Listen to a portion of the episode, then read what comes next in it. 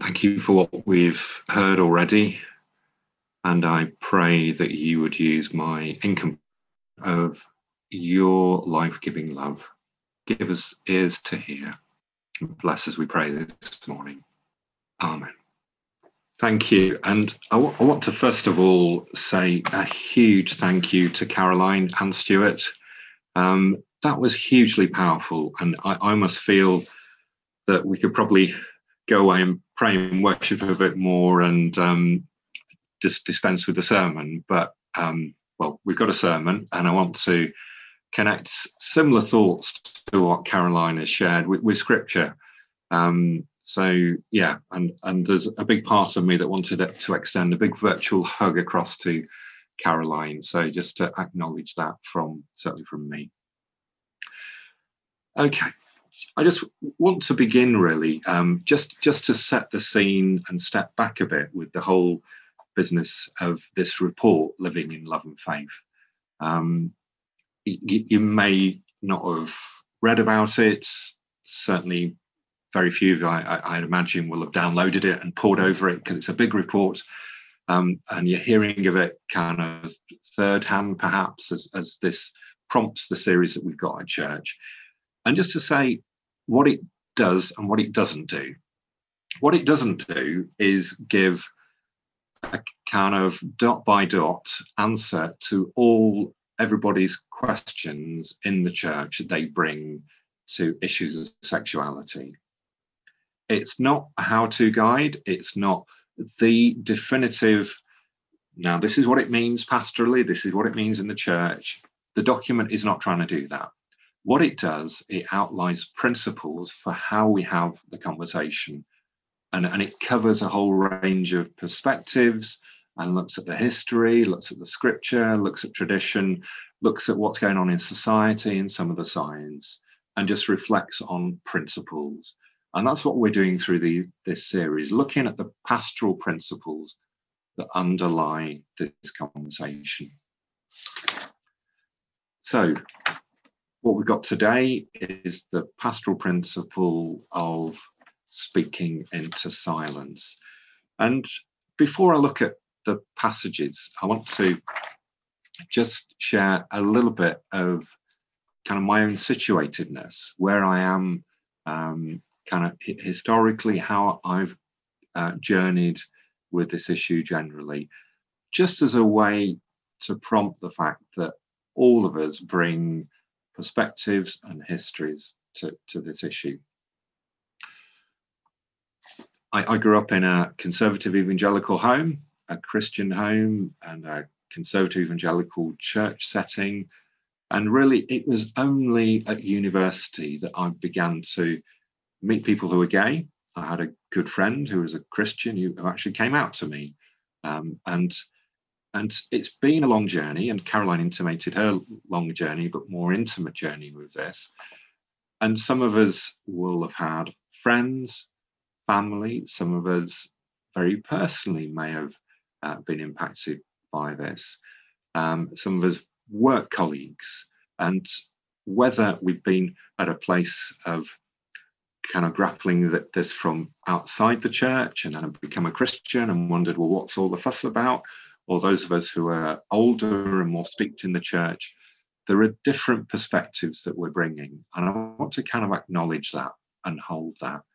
And Smee last week talked about the kind of known unknowns and unknown knowns, and just to kind of acknowledge that, well, we, we come at this with each of our stories. I was listening to the radio yesterday, and a very famous musician was talking about producing and recording a piece of music that he's, be, he's played for 40 years or more in his 60s and how different it was. And it, his comment on the radio was, well, it, it, it's not that I come at this more doubtful. I just know when I was a young person, I'd play this piece and I was certain about how it should be played. In my 60s now, I come at this differently, not with more doubt, but just knowing how much smaller I am. And I think there's something about this that I would want to say the church needs to recognize how much smaller we are in our understanding. So let's let's come to uh, the scripture.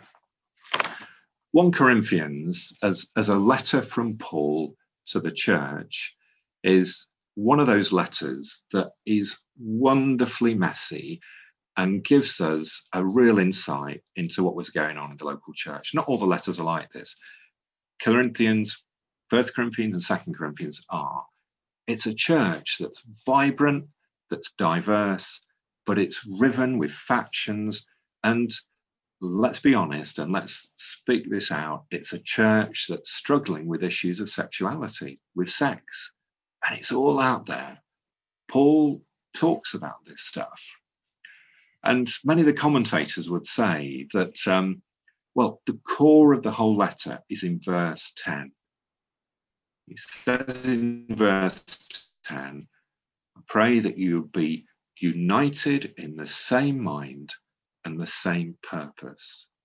The whole of the letter hangs on that. And why should they be united? They should be united because their foundation is the crucifixion of Christ. That's what's drawn them together out of all their places. It's a, it's a church with people who are who are young and old, different ethnicities, different categories of society, and a radical bringing together of slave and free, undermining all of that. And Paul says, What drew you together was the cross of Christ be united. And the word that's used in terms of uh, that, that unity in the Greek, it's something around put in order that which is in disarray. Put in order that which is in disarray. I don't know whether you noticed um, verse 12, there are a whole load of claims that people would use. I follow Paul, I follow Apollos. And there's one strange one it says, someone say, I follow Christ. Well, What's wrong with that? Why is Paul challenging a group within the church at Corinth, that say, I follow Christ? What he's saying here is that there are some that would say, I follow Christ, you don't. And there's a real challenge from Paul here about those exclusive claims in the church when we or others set ourselves up and say, well, we are the true Christians, they aren't.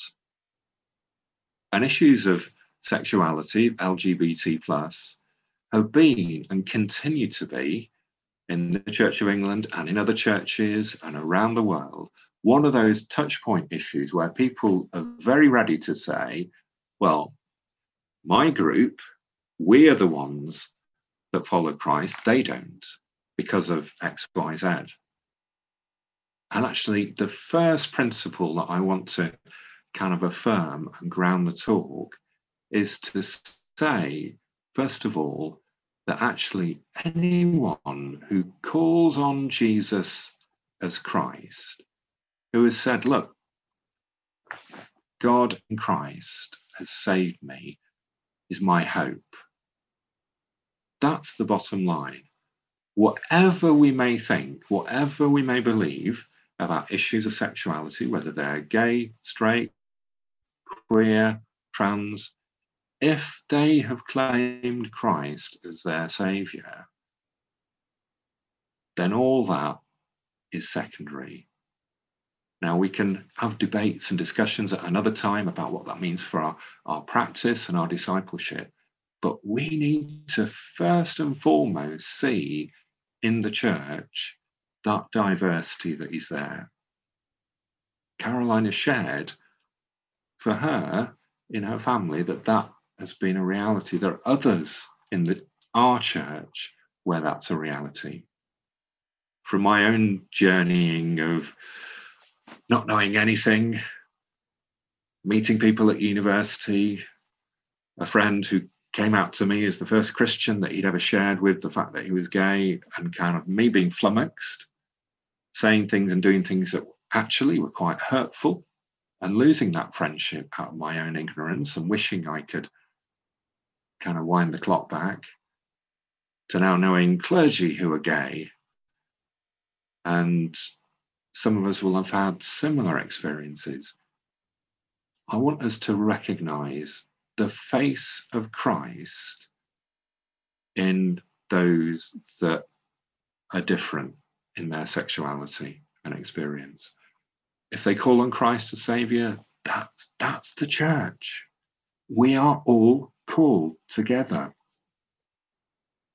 And just to say a little bit about speaking into silence that we've we've heard already. Sex is one of those issues that we don't like talking about generally, do we? Like politics. Um, and it's one that causes embarrassment and shame. But let's recognize, let's appreciate that whether we are single, married, elderly, young, on the dating scene or not, we are every one of us sexual beings. It is part of our humanity. God has created us as sexual beings. So we need to actually have space in safe ways to talk about some of this stuff. The layers of shame and embarrassment that we have. I mean, it's not just, but it in our topic today, we're particularly addressing LGBT plus issues, but right across the board, the shame and embarrassment that leads to depression, suicide, leads to abuse. We know that in safeguarding, where people don't talk and don't feel that they can share about what's going on, what's happened to them, what their experiences have been, the potential for abuse is huge. How might we, as a church community, speak into the silence, acknowledge that each of us are sexual beings, and let's say it straight out. Whether we're straight, gay, or otherwise, every one of us also has a broken sexuality. No one is whole. But if we call on Christ, we're part of his family. So let's listen to each other. Let's ask careful questions. And whose voices are at the table or not at the table? Let me finish with Psalm 133 a beautiful psalm about unity. You noticed in, in that very brief but beautiful psalm that there are some things that are good but not pleasant. I think medicines are in that category good but not pleasant, or going for a run. I know there are some people that love running. I try to run I think it's good for me, but I don't really like it. Some things are good, but not pleasant. Some things are pleasant, but not good. Let me say that deep fried Mars bars are in that category. Driving a car at 100 miles per hour. Thrilling, but probably not good for us. But actually, when God's people come across boundaries of difference. And we've heard wonderful stories in this last year in response to Black Lives Matter, stories where we've begun and we've got stuff wrong. And people have shared in vulnerability. Issues of sexuality is going to be one of those for the church where we've got stuff wrong. And come together in unity. That's good and it's pleasant. And the psalm finishes with that beautiful promise of life and blessing.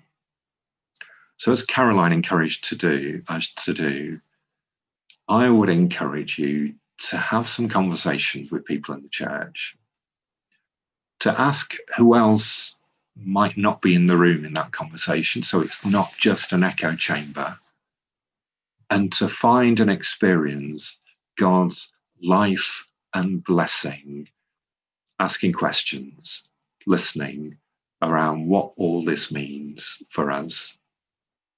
What more we can do, where we need to say sorry, where we need to say, I still don't know.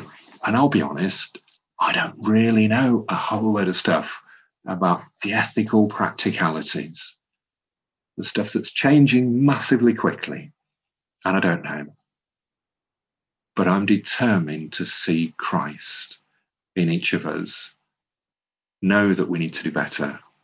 And thank you again, Caroline. And for others, I want to thank the blessing that gay men and women have been to been to me in recent years. Let's pray.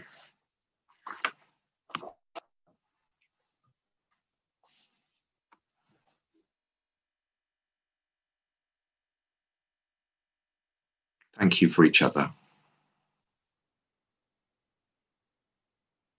Thank you for each of our stories. Thank you for the gift that is our sexual life. That it's ultimately an expression of desire that ultimately is only fulfilled with you because when your kingdom comes again, when we're in heaven, there'll be none of this. But we, in the reality of who we are, each of us, will be united with Christ and with each other. I pray that we may see the life of Christ in one another, hear each other's stories with care, be blessed, and be a blessing. In the name of Jesus Christ, who died for us, who gives us life. Amen.